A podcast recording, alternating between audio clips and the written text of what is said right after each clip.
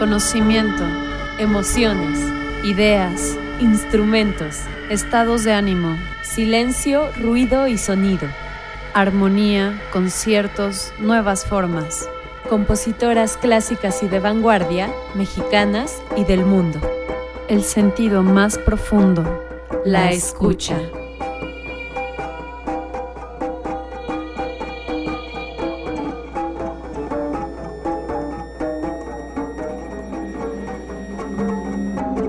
Comenzamos.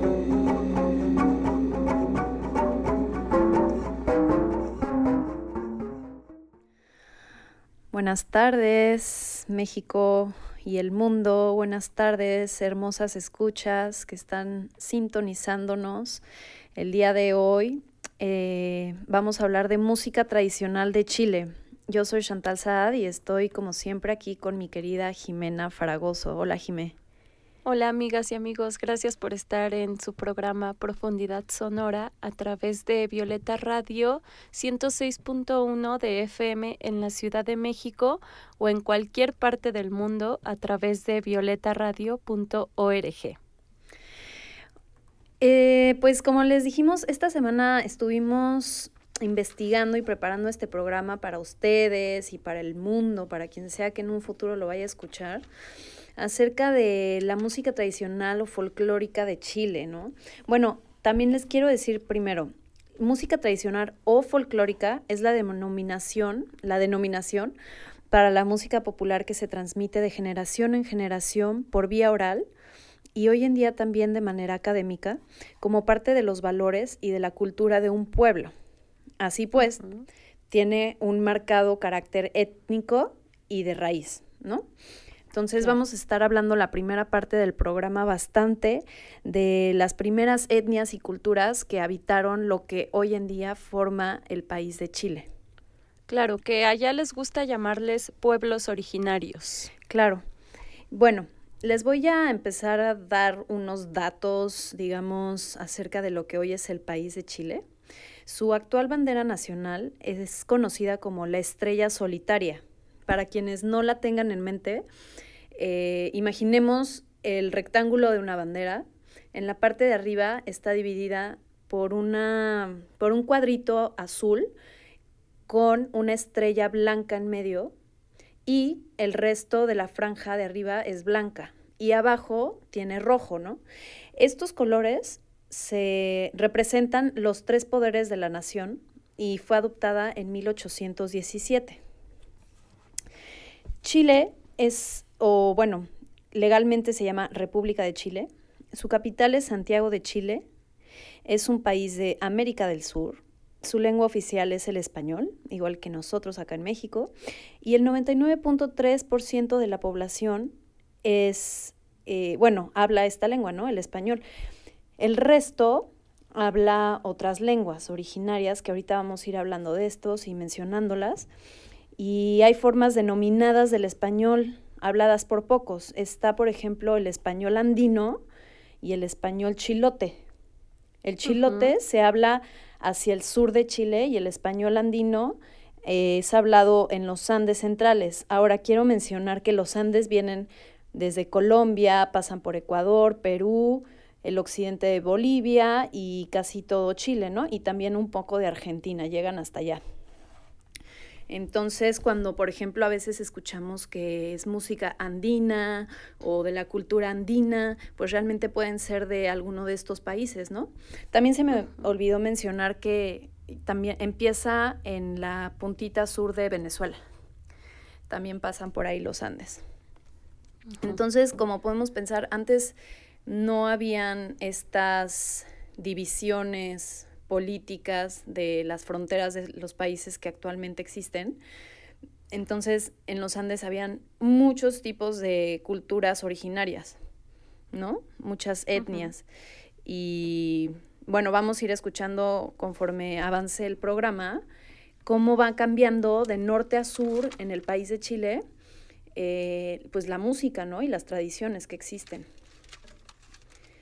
Sí, este, como tú dices, en la época de, los pueblos originarios, antes de la conquista europea, pues no existían estas fronteras, entonces más bien era una cuestión de intercambio cultural de acuerdo a conquistas también de otros pueblos originarios, por ejemplo, los incas. Claro. Los incas llegaron al norte del país, que para ellos era el sur, este, y, e influenciaron y también se, se vieron altamente influenciados por, la, por los pueblos indígenas que, que ocupaban esos territorios. Por ejemplo, puedo mencionar muy rápido todos los pueblos originarios de norte a sur eh, y zona pacífico, que sería la isla de Chiloé, que es a lo que se refiere toda la cultura chilota. Y también tenemos la isla de Pascua, que es eh, la cultura Rapanui. Ok, están los aymaras, los atacameños, los changos, diaguitas, picunches, chiquillanes, rapan, rapanui, ah, rapanui, los rapanuis, los pehuenches, los mapuches, los puelches, los huiliches, pollas, cuncos, chonos, aonikenk, cahuescar, yaganés o yamanas y los selknam digamos ya en la parte de Tierra de Fuego. Claro. De hecho, bueno, según yo, de lo que pude recopilar de las canciones, tengo algo, o sea, que yo diría que es lo más cercano a los cantos más antiguos, que sería de la cultura Selknam, justamente de Tierra de Fuego, desde el sur. Sí. No sé si quieran que vayamos a escuchar algo. Sí, por favor. Esto es de una señora chamana, Lola Kiepja. Ella murió en 1966 y fue una chamana y cantante Selknam argentina. Pero bueno, eh, aunque sea argentina, digamos que es de la cultura Secnam, que antes, no importa si era Argentina o Chile, era pues la parte de hasta abajo de lo que ahora es el continente americano. La zona austral que le llaman también. Ándale. Y bueno, de hecho allá en las zonas austral estuve leyendo que originalmente eh, usaban mucho los cantos y no tanto instrumentos como ya hacia la zona norte. Bueno, Lola Keipha, que ahorita la vamos a escuchar, es conocida como la última Ona o la última Selknam, debido a que fue la última persona perteneciente a la cultura Selknam, en conocimiento directo de las tradiciones y cantos y artes de esta cultura mineraria de la Tierra de Fuego. Bueno, vamos a escuchar algo de esta cultura y regresamos. hey ey ay hey ey el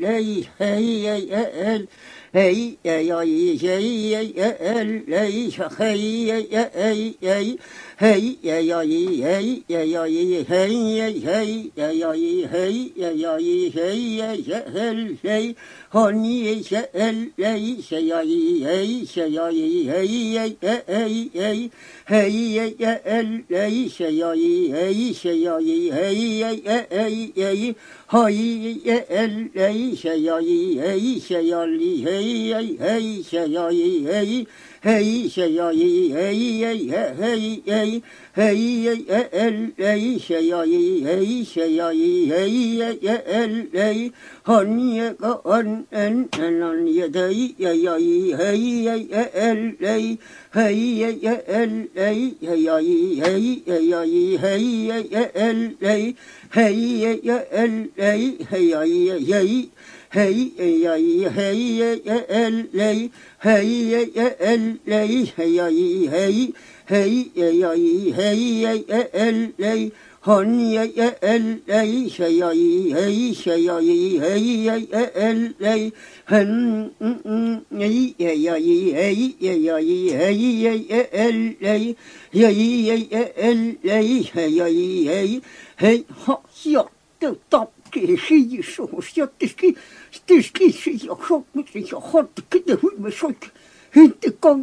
的要哦，嗯，那一嘿呀呀一嘿呀呀嘿嘿呀呀一嘿 是可不是个是个是好家哦不是，那个 这世界是好天，我不去；，这这世界是好天，我不去。先先跟你这个搞这个这个好天哦。嗯嗯，一呀一呀呀一，个日呀一个日，晒谁呀呀哦，嗯，那我那这一呀呀一，嘿一呀，好天呀，这呀好，不一定说笑话。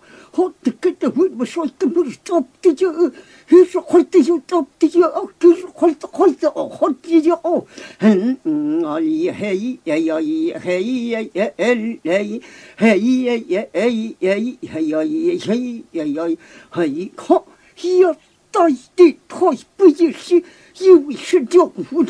不跟着我的说一个，一的讲找不的要哦，嗯嗯那一嘿呀呀哎嘞。嘿呀呀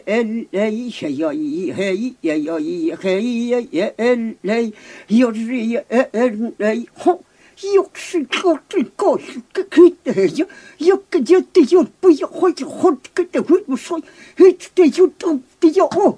嗯嗯啊，厉害一，也要一，厉害一，也也二厉害一，嘿你也二厉害一，嘿要一，嘿一也要一，嘿你二二厉害，好你高二的才叫厉害。嘿你诶得嗯嗯嗯嗯嗯嗯个聋得嗯嗯咿呀哈咿呀咿呀哟咿呀咿呀嗯嗯嗯嘿咿呀咿呀嗯嗯咿呀嘿咿呀咿呀嘿咿呀咿呀嘿咿呀咿呀嘿咿呀嘿咿呀嘿咿呀咿呀嘿咿呀嘿咿呀咿呀嘿咿呀嘿咿呀嘿咿呀嘿咿呀嘿咿呀嘿咿呀嘿咿呀嘿咿呀嘿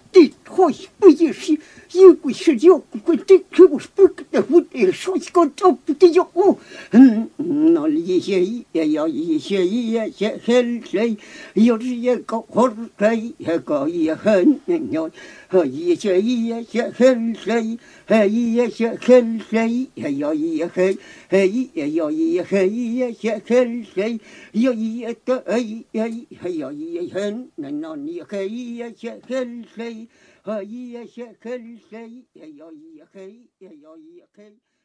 Bueno, esto fue un canto chamánico de Lola Kiepja. Estaba ahorita leyendo que también hay otra chica que se llama, bueno, señora que se llama Ángela Loig, que ella realmente fue la última ona. Y bueno, ella falleció en 1974.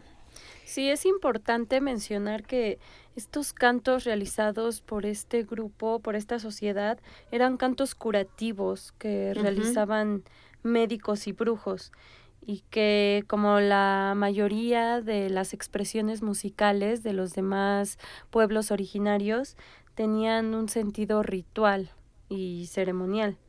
Sí, totalmente. Y bueno, según el censo del 2002 en Chile, eh, los indígenas correspondían entonces a un 4.58% de la población chilena. Quiero mencionar algunas lenguas que actualmente siguen pues estando vivas y voy a empezar de la que más existen hablantes hacia la que ya menos, ¿no?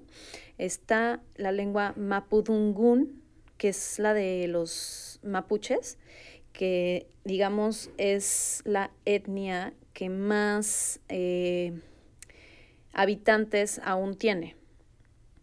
¿Sí? Y ahí hay más de, bueno, no más de 200 mil habitantes o 200 mil personas que aún hablan esta lengua, ¿no?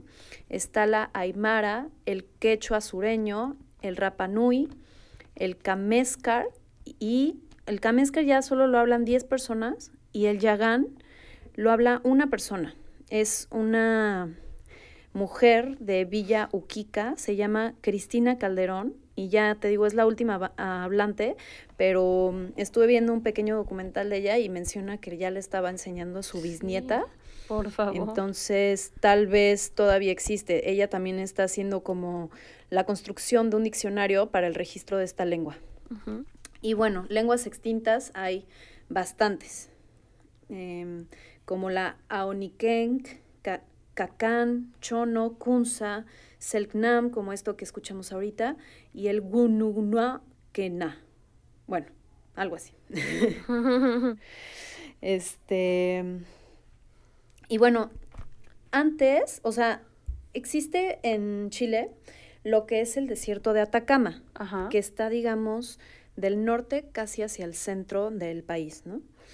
Y aquí eh, las culturas que vivían allá, en la tradición indígena ya le llamaban a esta zona Chili, con I al final. Y dependiendo la región, tiene diferentes significados Chili. Entonces, bueno, ya cuando llegaron los conquistadores, eh, pues le pusieron el Valle de Chile. Sí, que me parece que, bueno, el desierto de Atacama no creo que llegue hasta el centro del país. No, es un más poquito bien más la, arriba. la zona norte. Y sí, estas, estas culturas prehispánicas del norte tienen una fu- fuerte influencia andina, este, por, porque precisamente fueron conquistados por, por el reino inca. Este, y se les llama atacameños o licantay.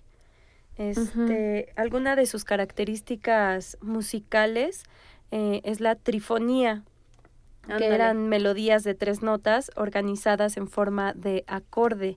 Y sus instrumentos, por ejemplo, el pututú, que es una caracola eh, en idioma quechua, la caja chayera, que es un tambor, eh, y el chorromo, que es un cencerro sin badajo.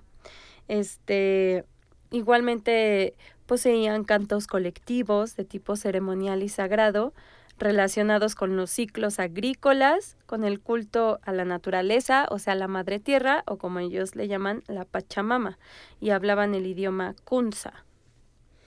Claro, que la Pachamama es la diosa de la fertilidad, ¿no? Para ellos. Y Sí. Ho- hoy en día también así se le llama, pues, a la madre naturaleza. Eh, acerca del imperio inca, quiero decir que este imperio fue, digamos, am, conquistando diferentes pueblos desde el siglo VIII al siglo XVI. Fue el imperio más grande de América precolombina Y se le llama el incanato. Su idioma era el quechua clásico y algo relativamente amable de su parte es que iban adoptando las costumbres y tradiciones de los pueblos que conquistaban. Digo, imponiendo una que otra cosa seguramente, o bastantes, pero dejaban un poco de las costumbres y tradiciones que ya tenían en ese pueblo. Claro. Fue considerado un pueblo agrícola y alfarero, y pues el Inca era el soberano, ¿no? Sí. Antes de que pasemos a, con los mapuches, eh, me gustaría cerrar el tema de los del extremo sur, que también se les llaman fueguinos, porque pues Ándale. pertenecen a Tierra del Fuego. Y que, por ejemplo, son los tehuelches, los selknam, los yaganes y los cahuescar, que también se les conoce como alacalufes, pero ese es el nombre que le dieron los navegantes europeos. Este componían canciones simples imitando el sonido de los animales, el canto de las aves y poseían instrumentos de madera, por ejemplo, bastones con los que golpeaban rítmicamente el suelo y bueno, podemos hacer el desglose de cada uno, pero este creo que para abreviar lo que resaltaría de de estas sociedades es precisamente el, el animismo, que es esta cuestión de invocar a tu presa, o sea, es era como una estrategia de caza. Entonces ellos invocaban a sus presas imitando los sonidos este, que hacían esos mismos animales. Entonces también tenían, también realizaban pantomimas, imitando el movimiento de los animales. Este, Qué hermoso. sí. Y bueno, este, este canto con sentido ritual, que también era algo común, con diferentes nombres, pero común a todas estas sociedades, los rituales de iniciación, sobre todo de las etapas de adolescencia. como este tránsito hacia la adultez. Este, y bueno, creo que creo que a grandes rasgos, como poniendo elementos comunes, este serían estos, ¿no? Instrumentos también, por ejemplo, silbatos de hueso de pájaro o percusiones utilizando pieles de animales, este cantos simples, repetitivos, de métrica irregular. Este, también aquí, por ejemplo, los tehuelches utilizaban un arco musical que frotaban con hueso de cóndor o de guanaco. Este, y bueno, ahorita que hablemos de los mapuches, vamos a hablar otra vez del arco musical con una variante que es el arco de boca, pero bueno, eso más adelante. Genial. Vamos a ir del sur hacia el norte. y pasaremos por el centro también. Y la zona del Pacífico, que también este la cultura Rapanui me parece como que un tema que siempre debe ser tratado aparte porque es una cultura más relacionada con Polinesia. De hecho, se le considera como una isla polinésica, la más alejada, y bueno, actualmente pertenece al territorio de Chile, pero tienen una cultura muy, muy propia. Quiero mencionar también, Jime, que como sabemos, pues los seres humanos no son originarios de América, pero restos arqueológicos muy antiguos indican que en Chile se asentó como la primera sociedad humana conocida en América, en la región de los lagos, allá por el 12.800 antes de Cristo. Entonces, o sea, Chile es como, digamos, un punto muy importante en la historia de los humanos aquí en América. Claro. O sea, ahí llegaron y se asentaron primero que en otro lugar. ¿no? Sí, y es un país muy particular porque es angosto, es muy angosto, sí. pero es largo. Y esta cuestión de su longitud le da una riqueza tanto de ecosistemas, o sea, desde el desierto hasta la tundra, eh, como una riqueza cultural increíble. También aquí existió la cultura chinchorro en el norte del país y fue la primera del mundo en momificar artificialmente a sus muertos. Ok.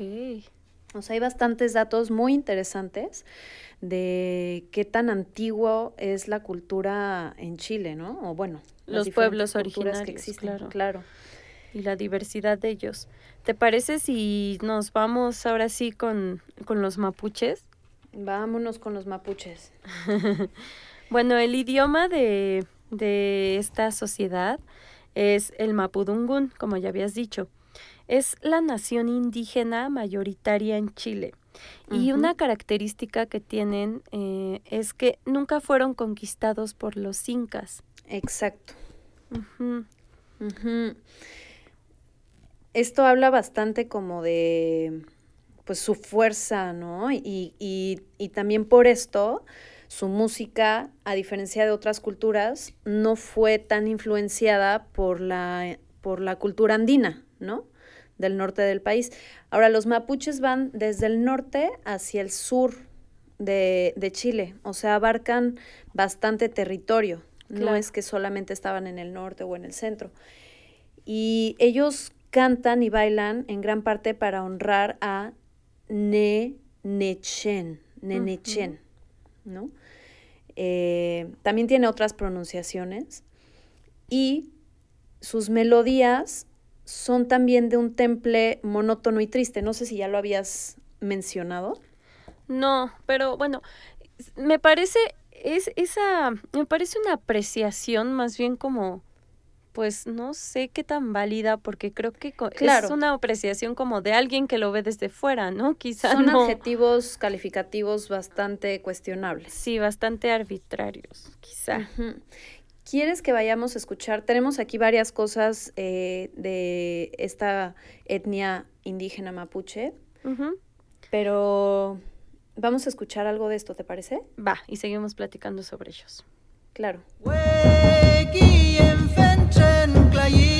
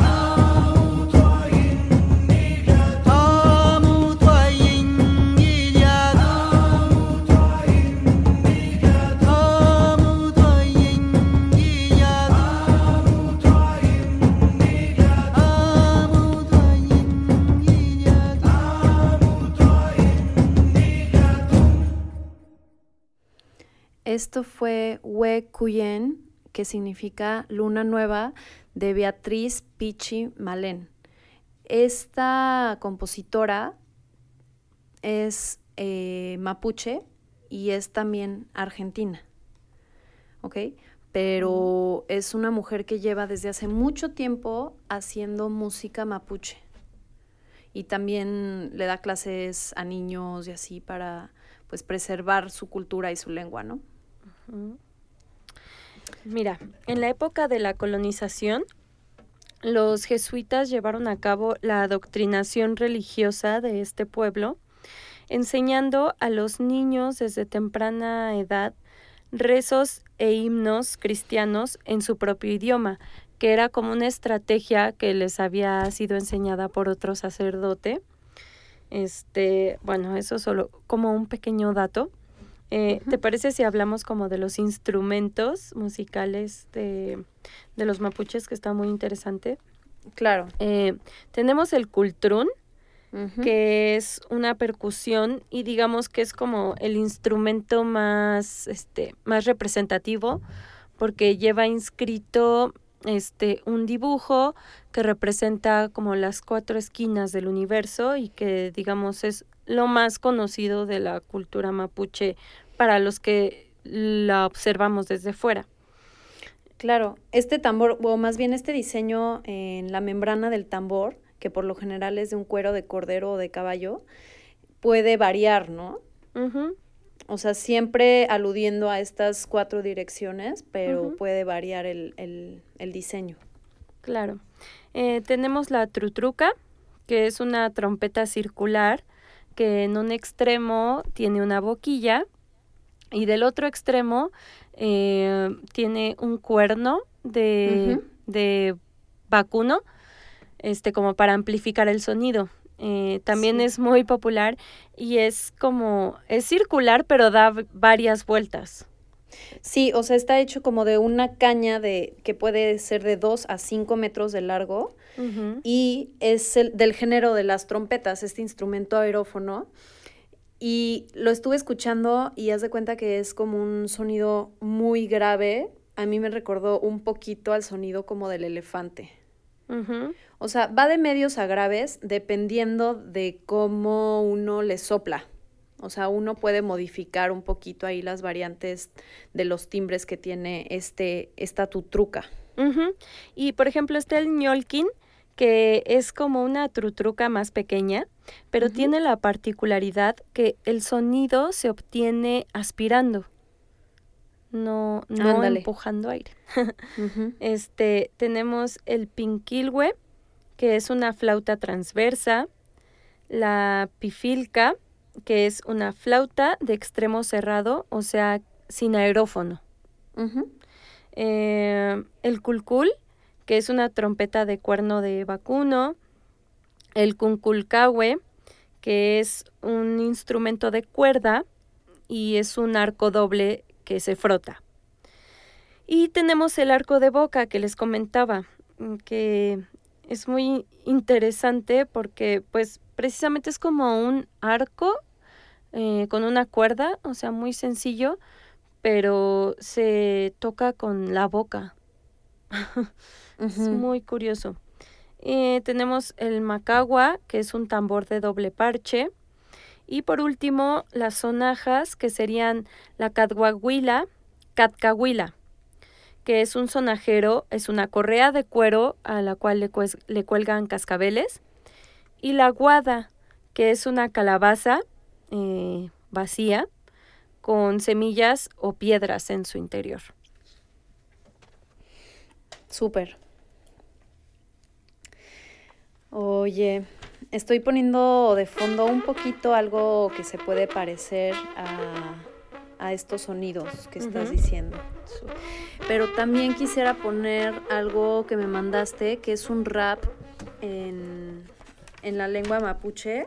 Sí, es que mira. Mapundungu. Y en lo mientras cuéntanos qué onda con este, con este rap. Bueno, antes que nada, el pueblo mapuche eh, sigue en resistencia.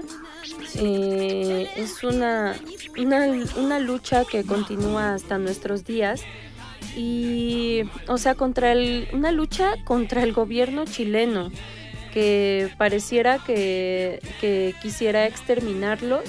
O sea, es como un, una constante falta de respeto hacia sus derechos como pueblos originarios y hacia sus usos y costumbres.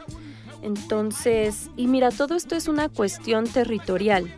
O sea, el mapuche Mm, respeta a la tierra, ve a la tierra como parte de sí y sin embargo el gobierno chileno eh, queriendo sacar recursos de estas tierras que le pertenecen al pueblo mapuche, este, ha emprendido, eh, ¿cómo te diré?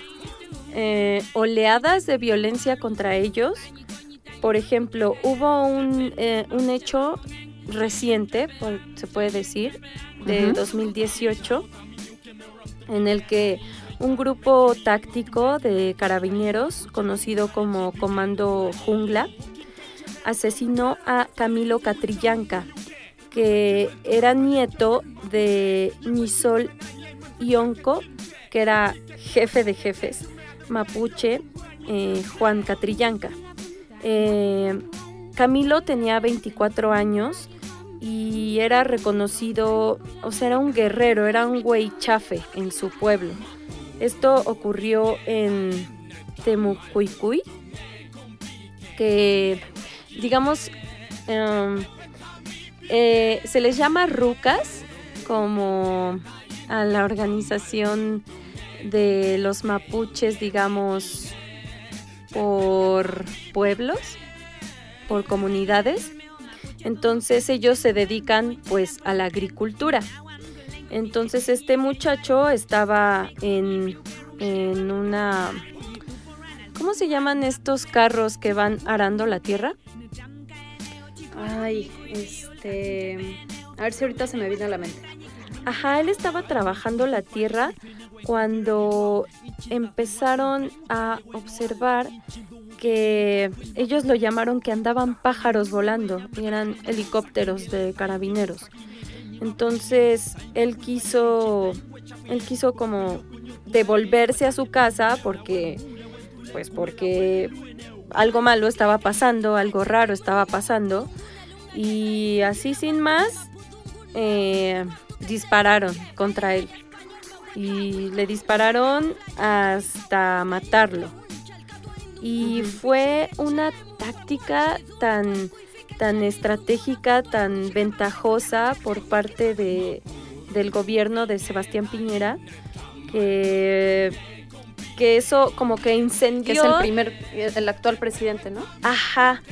Eso incendió la opinión pública y desató toda una serie de, manifestaciones y manifestaciones, por cierto, muy cercanas al octubre, a, cuando inició la, la revolución, porque, o sea, como que son los precedentes de lo que fue octubre de 2019 que como muchas de ustedes sabrán, eh, es el inicio de la Revolución chilena que actualmente eh, derivó en una votación, un plebiscito, eh, en el cual ganó el apruebo, el apruebo hacia una nueva constitución. O sea, en estos momentos Chile está en un tránsito en el que se va a escribir de nuevo una nueva constitución que digamos ya no ya no abrace todas las los restos del, del dictador Augusto Pinochet. Entonces están en un momento social súper importante. Pero, ajá. Y por lo general tengo en mi memoria que siempre el pueblo chileno ha sido pues muy aguerrido, ¿no? Como muy revolucionario también. Sí. O sea, si, no mal recuerdo, ahora este. Este. Esta canción y este. Esta coreografía que se hizo de El violador eres tú. Un violador en tu camino. Ajá. Ándale, este, se originó allá, ¿cierto? ¿No? Sí, por un colectivo feminista que se llaman Las Tesis. Ellas son de, de Valparaíso. Sí. Oye, lo que decías del carrito que ara la tierra es la yunta, ¿no? Ajá, sí. Em, sí, o sea, fue, fue un acto por parte de carabineros comandados por Sebastián Piñera, o sea, no fue para nada coincidencia, iban sobre él como una forma de lastimar al pueblo mapuche, o sea, Claro. muy feo.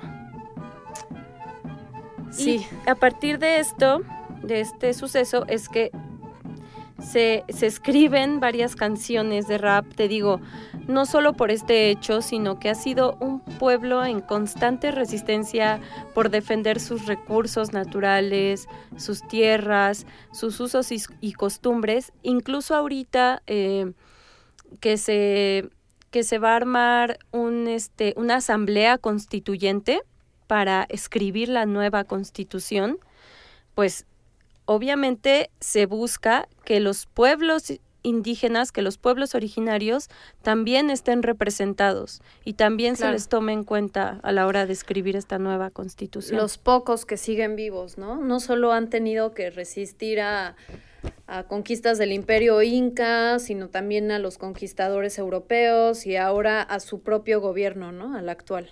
Sí, Sí, vaya injusticia y tantas injusticias que, que suceden no solo en Chile, lo podemos ver casi en toda América, ¿no? toda América Latina. Sí. Bueno, vámonos yendo hacia el norte.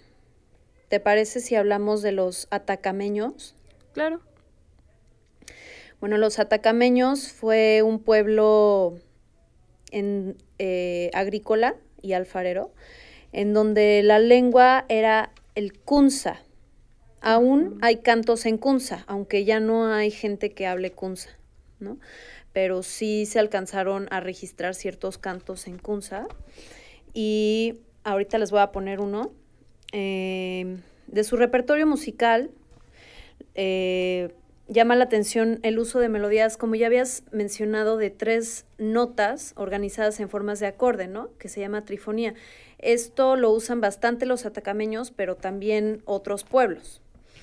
Y em, hay una celebración que se llama el Causulor o el Talutor, el Talatur, perdón, em, que es de género minga o minca, que esto quiere decir que es de género del trabajo comunitario, de siembra, cosecha o construcción. Es un ceremonial cantado y danzado que empieza lento, empiezan en el río, ahí como que dejan ir en el río un poco de vino, de maíz, de ofrendas, pues, y empieza en ritmo lento y se termina yendo hacia el pueblo, ya hacia donde viven, y termina más rápido el ritmo. Y el propósito de esta celebración es dar gracias a los dones recibidos por la Pachamama. Eh, te digo, vamos a escuchar un poquito de esto para ir distinguiendo cómo cambian eh, pues los ritmos y las melodías del sur hacia el norte. Va.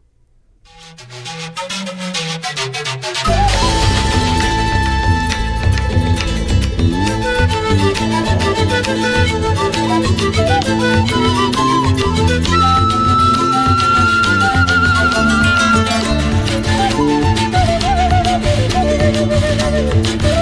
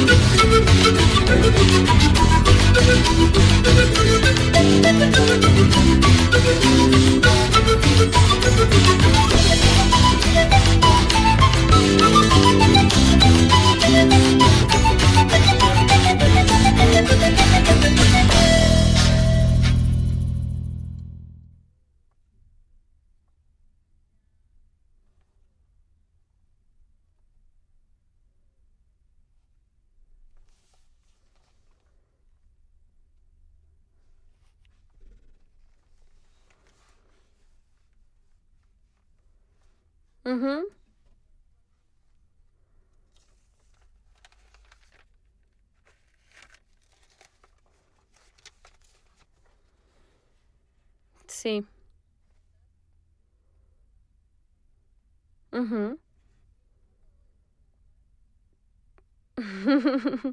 Tienes que poner la boca en cierta posición, ¿no? Ay, ya me acordé de la palabra que quería y es tractor. Gracias a todas. no, estaba en un tractor. Bueno. Dicho eso, eh, me gustaría hablar brevemente del periodo colonial de la música en Chile. Claro. Eh, de 1540 a 1818 existió la Capitanía General de Chile o también llamado Reino de Chile y esta era una entidad territorial del Imperio Español. Eh, la Organización Musical Española eh, se dio en todo el continente de manera bastante estricta. Eh, esto quiere decir que fuera de instituciones, digamos, religiosas, era difícil eh, estudiar o conseguir instrumentos. Incluso en el periodo de la independencia, la música popular estuvo influenciada por la iglesia y las bandas militares. Y, por ejemplo, en las iglesias más importantes del país se interpretaba, eh, bueno, del reino, se interpretaba música polifónica renacentista y música gregoriana, así como el canto llano, que es esta música vocal, monódica y generalmente a capela que se interpreta en los servicios religiosos. Este, bueno, dicho eso, yo creo que es momento de que demos el salto a un tema súper importante eh, de la música popular chilena, eh, que es la nueva canción chilena. Eh,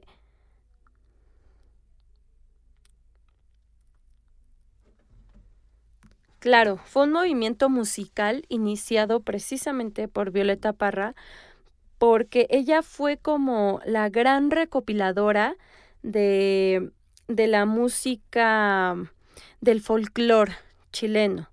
Eh, pero no solo ella, eh, también Margot Loyola y Gabriela Pizarro fueron investigadoras del canto campesino.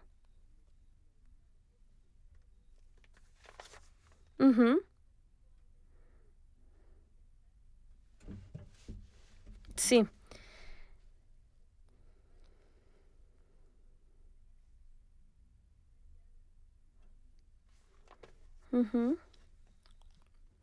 Claro, mira, el, justamente el neofolclor es muy importante porque digamos que antes del neofolclor eh, solo existían oficialmente los grupos guasos.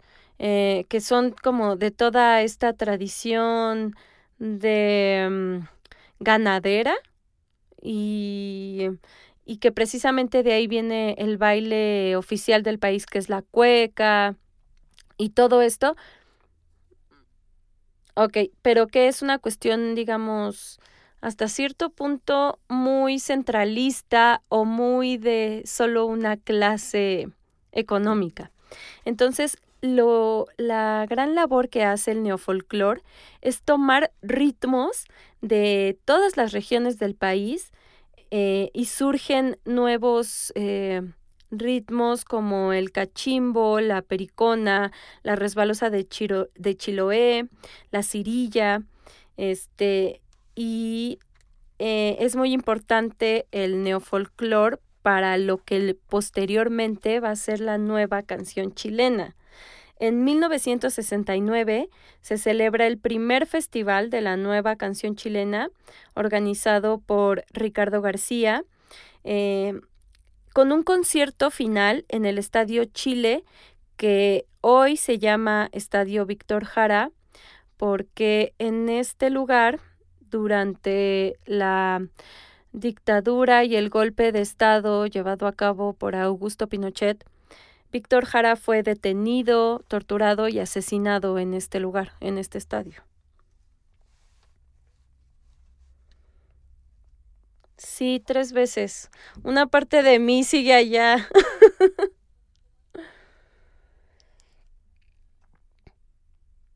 claro.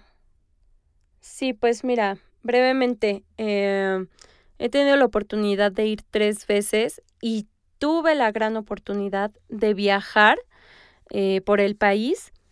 No fui hacia el norte, digamos que viajé del centro hacia el sur y a la isla de Chiloé.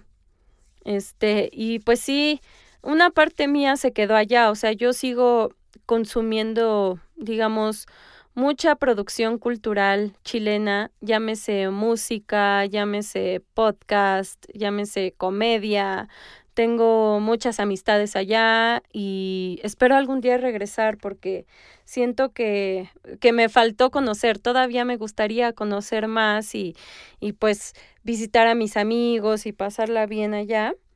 Este, mira, por ejemplo, Violeta Parra tenía una carpa donde se presentaba música folclórica en la comuna de La Reina y no sé, este tema precisamente me llega mucho porque yo también conocí, conocí la reina, ¿no? Conocí muchos lugares de Santiago, muchos lugares de la...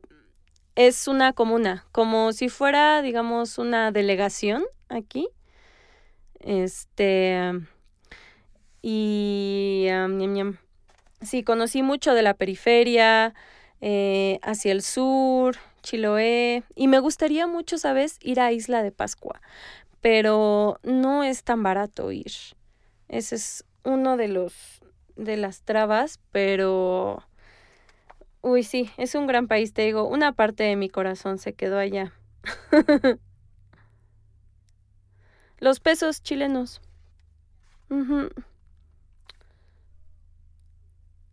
Sí. Mm-hmm.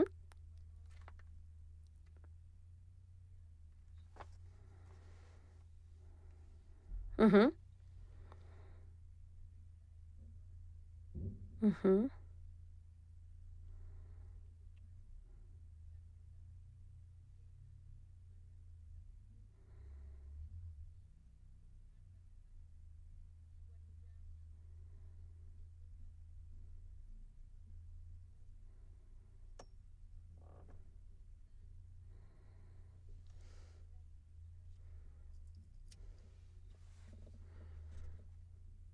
De cueca. mhm mhm Sí. Sí.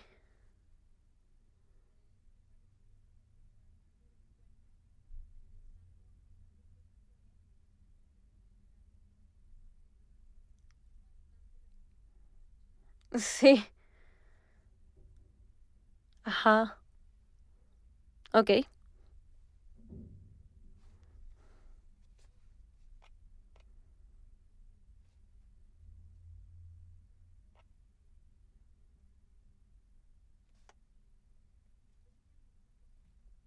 Okay.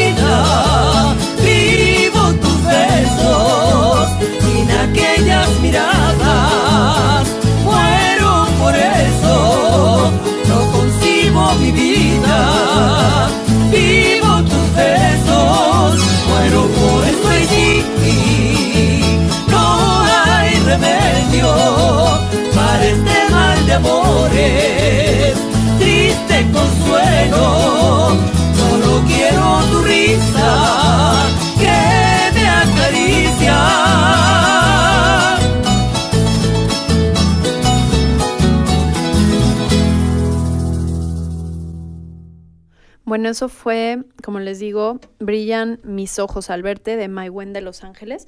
Y esto es un tipo de cueca, porque existen varias como subgéneros dependiendo el país. Y pues bueno, la cueca es un género musical y una danza de parejas sueltas, mixtas, de fines del siglo XVIII.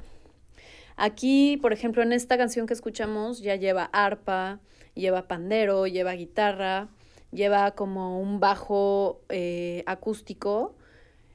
Em, y pues otros de los instrumentos más comunes que se ocupan en la, en la cueca también son el tormento, el acordeón, la bandurria chilena, el charango, el contrabajo. Ah, bueno, el que escuchamos era un contrabajo. A veces usan también la batería, piano, quena y vihuela, ¿no? Entonces, eh, generalmente se considera baile de conquista del hombre hacia la mujer, pero no siempre. y que también les da mucha risa a los chilenos porque, eh, según esto, la cueca viene como del cortejo del gallo hacia la gallina. Ándale, y bueno, un poco sí se ve, por ejemplo, en los pasos de danza que utilizan. Son como muy saltaditos y pasos cortitos. Y bueno, los bailarines y las bailarinas llevan un pañuelo en la mano derecha y trazan figuras circulares o semicirculares. Y te digo que se baila en Colombia, Perú, Bolivia, en Argentina, pero el origen es de Chile. Tiene muchas variedades de ritmo, o sea, puede ir así como muy rapidito o muy lento. Esta, para mi gusto, iba a paso medio, la que escuchamos. y bueno, te digo que la coreografía cambia según la región y la época. Claro, que también, ajá. Perdón, en 1979 em, se le da el nombre de Danza Nacional de Chile. Y también en Bolivia es como patrimonio cultural la cueca boliviana. Sí, por ejemplo, el 18 de septiembre, que es el día que ellos celebran eh, su independencia, es como de ley que los chamacos van a bailar cueca en la escuela. Y según lo que yo sabía, es como un baile que surge en los fundos, eh, que los fundos eran como lo que aquí conocemos como haciendas. Ok. Súper. Este, ah, quería darte un último dato, pero es sobre la nueva canción chilena. eh, que por ejemplo eh, las raíces de, de esta trova, digamos, es, son los cantores de décimas y coplas y los romanceros españoles, que son como compilaciones de canciones, y también tiene raíces negras que se pueden observar en la rítmica. Ya. Mm, y ya casi nos queda nada de tiempo, Shanti. Sí, nos vamos a pasar poquito escuchando la última canción. Ajá, eh, es Evelyn Cornejo, ¿cierto? Con el gallo Roberto. Este, ella tiene actualmente 39 años, es muy joven, se ha estado presentando desde hace muchos años a lo largo de su carrera en festivales de música, etcétera, que son muy populares allá también los festivales. Em, digamos, por regiones donde se presenta música, comedia, espectáculos, ¿no? Entonces, a mí ella la escucho y me parece como una heredera directa de lo que fue en algún momento la nueva canción chilena, la música popular, ya sabes, con voz y guitarra y quizá algunos otros acompañamientos, pero que habla precisamente de la vida cotidiana, de algunas injusticias o de, o de su propia vida amorosa. Este, y justo en esta canción que vamos a escuchar, habla de un gallo que ella tenía, que el gallo cantaba y bailaba cueca, y pues los desgraciados con los que vivía lo mataron para comérselo. Vaya, vamos a escuchar esta historia. Eh, antes, pues me gustaría que nos despidiéramos para ya dejarlos con esto y después sigan con la programación genial que tiene Violeta Radio, la programación musical y también de programas. Pero bueno, quisiera cerrar el programa diciendo que Chile es un país que está influenciado por la historia, como casi todo, bueno, como todos los países actuales, y es tan variada como su geografía en cuanto a su paisaje, su clima y su forma de vida. O sea, cambia de norte a sur, de este a oeste, y esto deja una cultura musical muy rica y muy variada, ¿no? Hoy pudimos escuchar solo algunas cosas de esto y para el siguiente programa nos gustaría pasar al tema de la música tradicional de Argentina, ya que son países vecinos y hermanos, ¿no? Porque pues también comparten bastante de su historia originaria. Entonces nos vamos a ir hacia Argentina el próximo martes a las 4. Los esperamos aquí en Profundidad Sonora. Y nada, les mandamos abrazos chilenos Chilotes. Abrazos picantes. Gracias por escucharnos, amigas y amigos. Seguimos en contacto. Chao.